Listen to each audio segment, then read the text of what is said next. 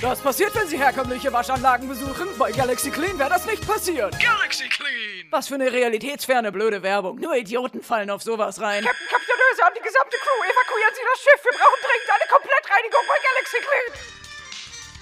Galaxy Clean. Ich habe das komplett Clean-Paket genommen. Höhenreinigung, Jeffreys Röhrenpolitur, Fußmattensaugen und Baryonensäuberungsstrahl, der alles organische Leben vernichtet. Klingt doch gut.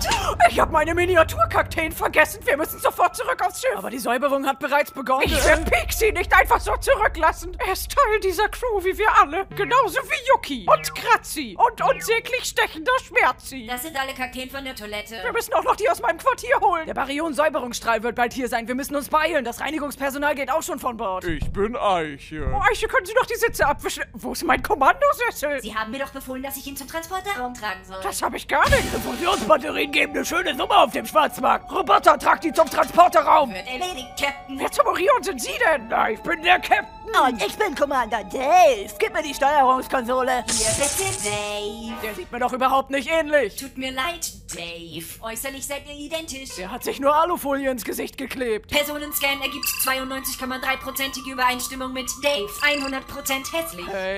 Ich und Dave gehen jetzt von Bord. Roboter, halte diese beiden Lügner fest. Sehr wohl, Captain. Der Baryonensäuberungsstrahl erledigt dann den Rest.